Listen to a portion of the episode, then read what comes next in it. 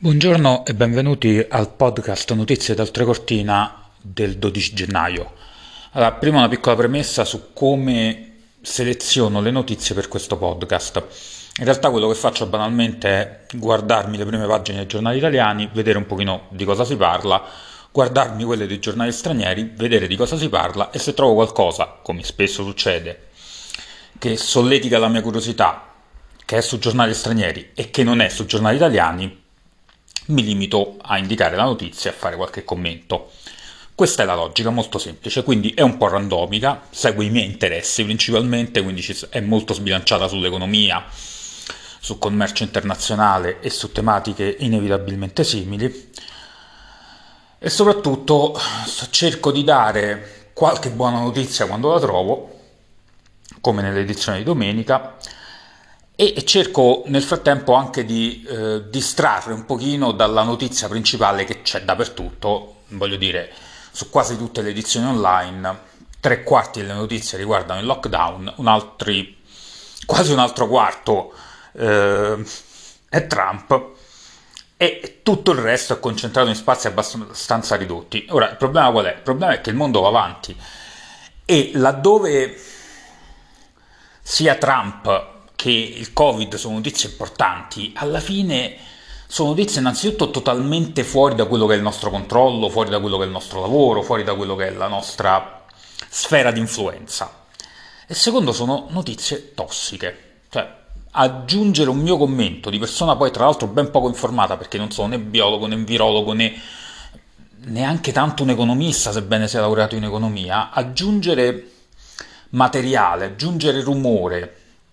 a discorsi dove posso aggiungere poco, non lo trovo molto, eh, molto costruttivo, non lo trovo utile, non, non, mi diverte, non mi interessa, ecco tutto qui. Quindi le notizie che trovate qui è chiaro, è una selezione estremamente parziale, è una selezione che interessa a me, quindi non è detto che sia la stessa che interessa a voi, però sono notizie che in genere ritengo abbiano una qualche rilevanza e che possano essere interessanti anche per capire un pochino come si muove il mondo intorno a noi. Allora, passiamo alle notizie del giorno. La prima notizia riguarda la Cina. Abbiamo toccato la Cina molto negli ultimi, um, negli ultimi, nelle ultime edizioni di questo podcast, inevitabilmente perché la Cina fa notizia. La Cina fa notizia, la Cina ci eh, influenza fortemente e le attitudini al business cinese inevitabilmente toccano, soprattutto poi per un paese come può essere l'Italia, ma anche la Svizzera dove vivo, che sono paesi che esportano molto, ci toccano direttamente. Allora, eh, da un articolo dell'Economist di oggi, allora, l'Economist esce settimanalmente, ma tutti i giorni fa una specie di briefing delle notizie del giorno, si fa notare come il governo cinese sotto Xi Jinping sia diventato molto più aggressivo, molto più muscolare nel suo approccio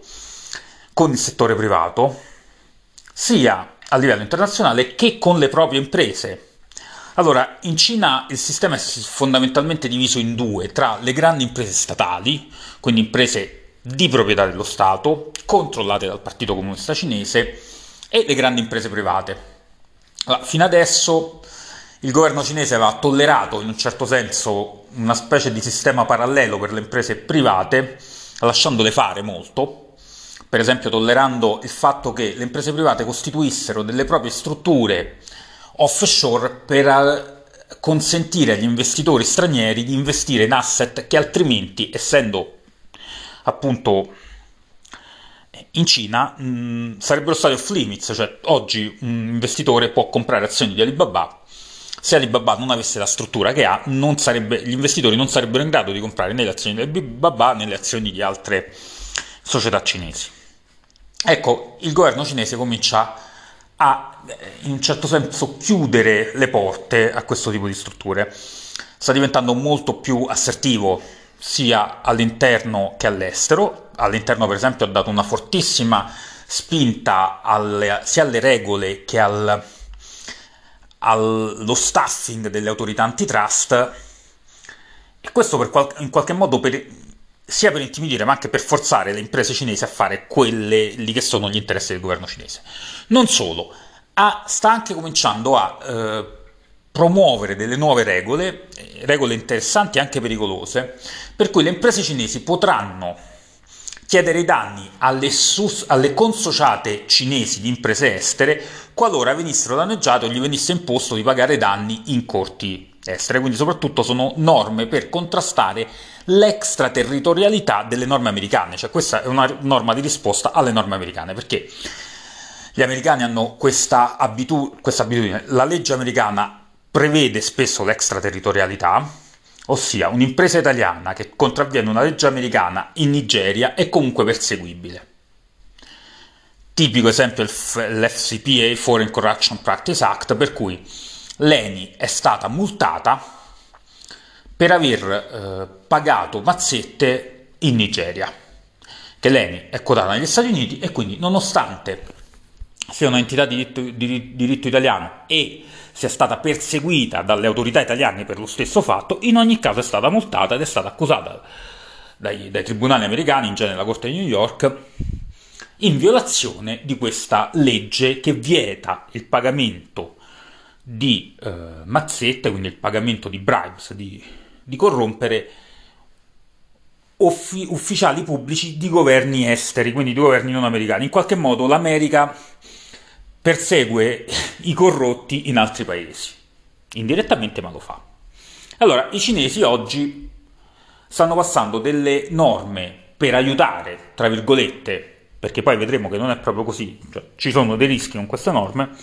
per aiutare le proprie imprese a contrastare questo tipo di azioni. Quindi se per esempio, eh, non so, Alibaba dovesse essere penalizzato fortemente negli Stati Uniti, Alibaba potrebbe andare dalla Coca-Cola cinese e chiedere, citarla per danni. Sto facendo una, un esempio balordo, ma per capire un po' il senso di quello, di quello che diciamo. Cioè Alibaba o Huawei, penalizzata fortemente dalle sanzioni di Trump, potrebbe citare in giudizio la Intel cinese, la, la, la quindi la società di proprietà dell'Intel cinese, per non avergli fornito i chip e quindi per avergli provocato un danno. Ah, società, la cosa eh, strana è che le, società, le società cinesi non sono troppo entusiaste di questo, di questo andamento delle cose perché chiaramente chi fa business non ama il conflitto. Non ama il conflitto perché il conflitto genera incertezza ed è molto difficile poi fare decisioni di investimento, decisioni di nuovi prodotti, eccetera, quando c'è molta incertezza. Da una parte l'amministrazione uscente Trump ha, ha pigiato molto sull'acceleratore per colpire la Cina il più possibile e anche per lasciare all'amministrazione Biden una situazione più difficile da gestire e comunque di più difficile, diciamo, dove, sarebbe, dove diventa più difficile per Biden eh, riportare indietro l'orologio. Dall'altra la, la reazione del governo cinese è sempre più eh, muscolare e quindi anche diventa molto più una reazione che serve a salvare la faccia più che a eh, perseguire un interesse pragmatico, contrariamente a quello che per esempio faceva, Deng Xiaoping o che hanno fatto i, pre, i, predecessori di Xi Jinping. Lo può fare anche perché la Cina ormai è cresciuta talmente tanto che lo spauracchio di un'azione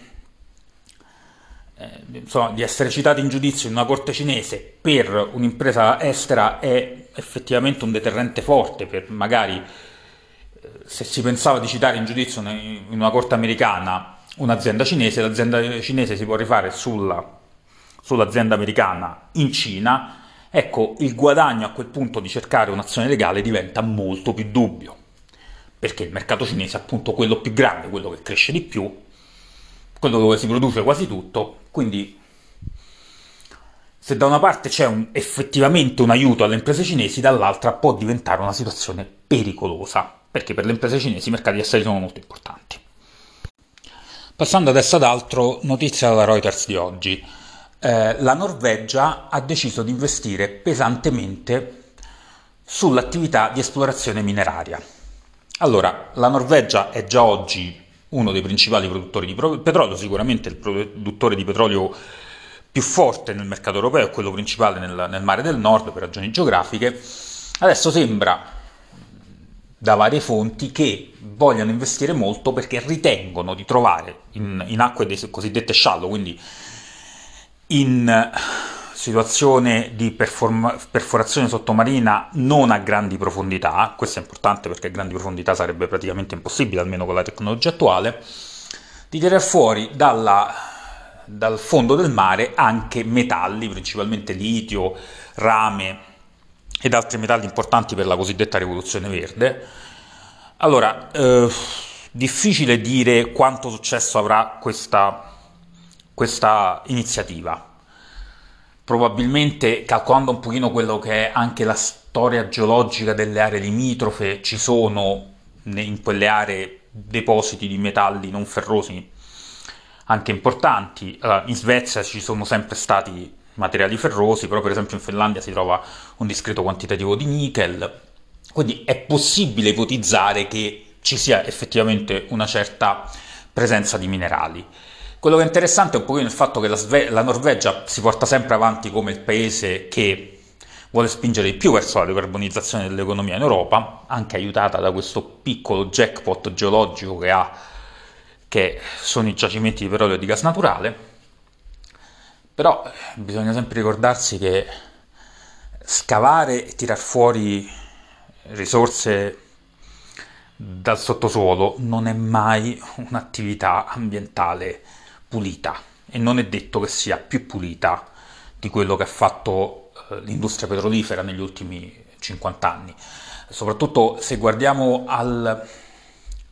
al record, insomma, alla,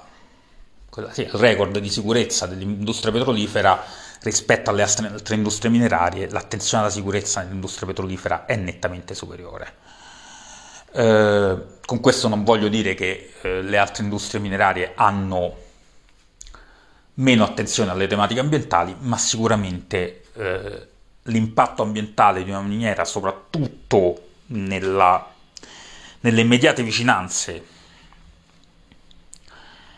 è, può essere drammatico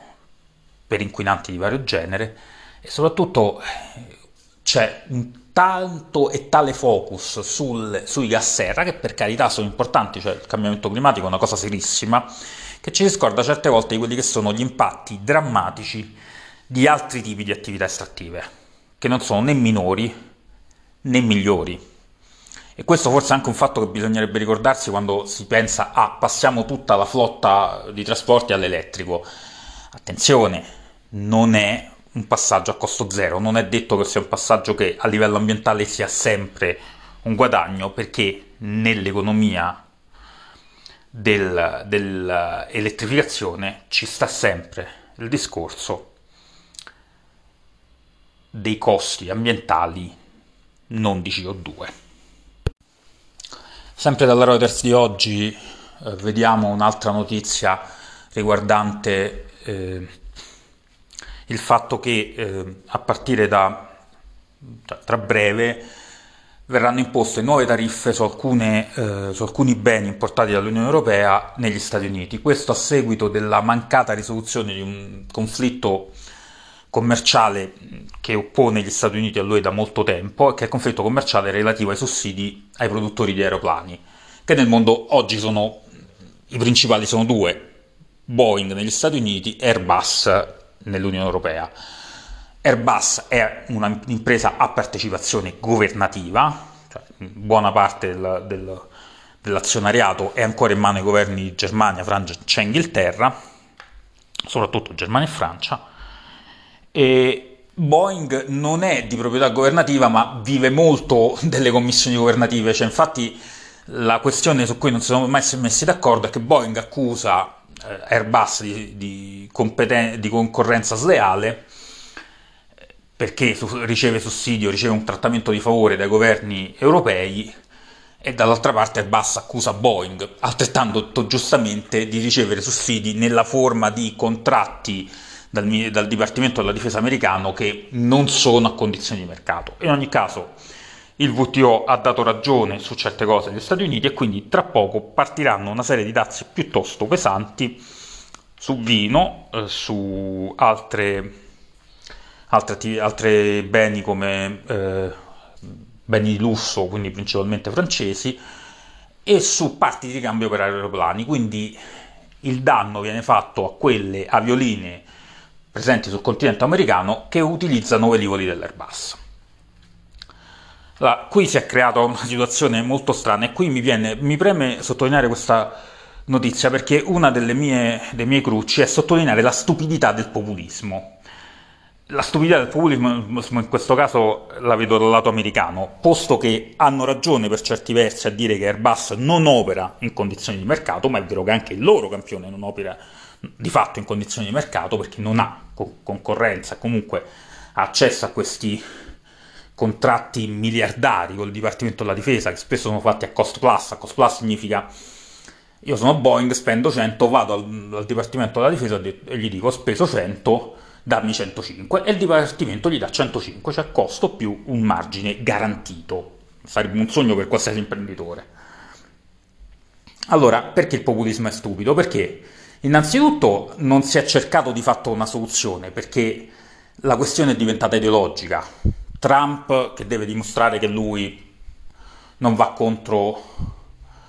eh, gli interessi degli Stati Uniti, che lui eh, sa fare bene i deal, non è vero. E il risultato lo vediamo, il deal infatti non c'è stato. Non solo, ma ha cercato un accordo parallelo con, con il Regno Unito, all'epoca parte dell'Unione Europea, non l'ha trovato neanche il Regno Unito. E tra l'altro essendo nel frattempo il Regno Unito uscito dall'UE, come se poi non si sapesse che il Regno Unito sarebbe, sarebbe uscito dall'UE, si è ritrovata ad aver, l'amministrazione americana si è ritrovata ad aver speso inutilmente tempo e risorse con un partner che neanche poteva influenzare il, l'esito della trattativa. Quindi fate attenzione con i populisti perché i populisti fanno solo stupidaggini. Punto. E lo fanno a spese vostre. Ultime notizie da Bloomberg di oggi, una panoramica sulla Brexit. Allora, eh, questa settimana finalmente inizieranno dei colloqui tra il Regno Unito e l'Unione Europea per i servizi finanziari, che è, una, è, un mercato abbastanza importante, come dicevo il ruolo di Londra fino ad oggi era quello di centro finanziario non solo globale ma soprattutto europeo. E quindi oggi cominceranno questi, eh, questi colloqui che prenderanno un certo, un certo tempo e che um, dovrebbero portare quantomeno a un accordo sui principi di equivalenza, ossia lasceremo le società del Regno Unito continuare ad operare sui mercati europei in base al principio di equivalenza, quindi limitatamente a quelle aree in cui l'Unione Europea riconosce alle società eh, operanti nel Regno Unito un'equivalenza del loro modus operandi con le normative, un'aderenza alle normative europee, la più controversa dei quali è la MIFID 2, in cui non entrerò, una, una direttiva sull'operatività dei mercati finanziari molto pesante che ha avuto eh, dei riflessi anche un po' di dubbia dagli, dagli, impatti un po' dubbi, non è che siano stati necessariamente positivi sia sugli operatori finanziari europei che sugli operatori finanziari per esempio svizzeri. E comunque eh, quello che io trovo eccezionale è che anche qui un altro buon esempio di populismo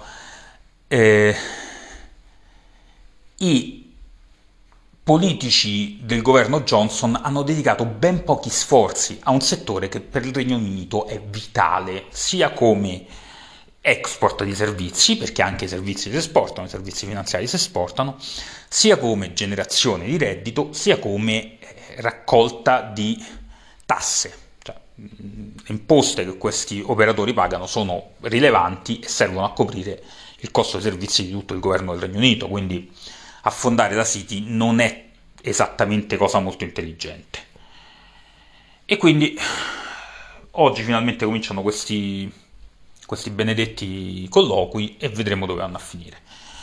Nella stessa, nella stessa linea, sia sulla BBC che su Bloomberg, si parla oggi di tutti i problemi dovuti, dovuti, al cosiddetto red tape, quindi dovuti alla burocrazia che si stanno incontrando per le imprese che operano a cavallo, del, del, confine del Regno Unito. C'è un simpatico articolo in cui si parla di un, di un, caso in cui un tassista si è visto sequestrare i panini che aveva preso, che aveva comprato in Olanda in quanto contengono carne. Ecco, eh, da quando il Regno Unito ha lasciato l'Unione Europea non è più possibile importare carne da una parte verso l'altra. Al punto che qualche funzionario, insomma, di dubbio buonsenso ha deciso, ma va bene, sequestriamo ai nostri simpatici turisti i sandwich impacchettati, come se quella fosse un'importazione di carne. Allora, questo è un ottimo spunto per capire qua, cosa significa Brexit la, quasi tutti, ah, molti dei commentatori nostrani si sono concentrati sul fatto, ah ma i dazi non ci sono, se ci sono sono bassi, 8-10%, che sarà mai? Ma il dazio oggi, nei paesi avanzati, perché nei paesi in via di sviluppo la questione è un po' diversa, non è mai pesante, perché già ai tempi dei vari round di negoziazione del GATT, il predecessore del WTO, Global Agreement on Trade, eccetera, i dazi sono stati portati a un livello abbastanza insignificante. Quello che è molto significativo sono le, barriere, le cosiddette barriere non tariffarie. Cosa sono le barriere non tariffarie? Ci farò un podcast stasera in inglese specifico, quindi vi rinvio a quello. Le barriere non tariffarie sono tutti quegli impedimenti che non sono dazi, che rallentano il commercio internazionale. Quindi, per esempio, se non metto abbastanza doganieri su un porto, ho creato una barriera, ho creato un vantaggio per i miei, perché chiaramente chi deve importare ci mette più tempo. Può essere l'obbligo di labeling, quindi di avere etichette di un certo tipo, che chiaramente aggiunge costi a chi viene da fuori rispetto a chi sta dentro. Possono essere sussidi diretti, quindi io aiuto delle aziende locali dandogli soldi diretti, cosiddetti aiuti di Stato, contro cui l'Unione Europea in genere tuona abbondantemente, in modo che io competitore domestico, prendendo aiuti di Stato, riesco ad avere un, una base di costo molto più bassa rispetto a chi importa da fuori. Ecco, tutti questi ostacoli sono il vero punto focale del problema della Brexit e sono il vero punto focale per le aziende che operano con supply chain che si estendono su varie giurisdizioni. E il vero vantaggio anche per l'Italia di essere parte del mercato europeo è il fatto che oggi un'impresa può comprare le parti in Germania, portarle in Italia, riportarle poi in Francia, lavorarle poi in Belgio e poi dal Belgio riportarle in Italia senza soluzione di continuità. Immaginate cosa significa quando viene messo un confine in mezzo a questo discorso. Tutto questo discorso dove si cerca il miglior rapporto qualità-prezzo per produrre, per comprare qualcosa, viene meno nel momento in cui si rimettono i confini. Non è tanto il problema di spostare le persone, è proprio il problema, o meglio, anche il problema di spostare le persone è un problema, ma il problema più grosso oggi per la Brexit è il mercato dei beni. Quindi, di nuovo, la Brexit è il risultato delle bugie populiste. Sono bugie, perché hanno detto riprendiamo il controllo dei nostri confini, la Gran Bretagna non era in Schengen, quindi la Gran Bretagna già controllava i suoi confini, tant'è vero che anche prima di Brexit non c'era bisogno del visto, ma c'era bisogno del passaporto per recarsi in, in, in Gran Bretagna. Venivano controllati i documenti all'entrata, cosa che all'interno dell'area Schengen non succede. E la Gran Bretagna ai, ai cittadini britannici è stato raccontato che avrebbero potuto fare accordi commerciali con tutti i partner, non sta succedendo o comunque sta succedendo in condizioni molto meno favorevoli di quello che avrebbero pensato o di quello che riuscivano ad ottenere come parte di un blocco grande come l'Unione Europea. E per finire, l'ultima bugia è anche stata sul fatto che dice sì, seppure lavoriamo col WTO ci sono solo i dazi, non sono un problema grande. Sì, è vero, i dazi non sono un problema, un problema grande, tutto il resto lo è. E quindi con questo chiudiamo la puntata di oggi. Eh, ci presentiamo domani, auguro a tutti buona serata.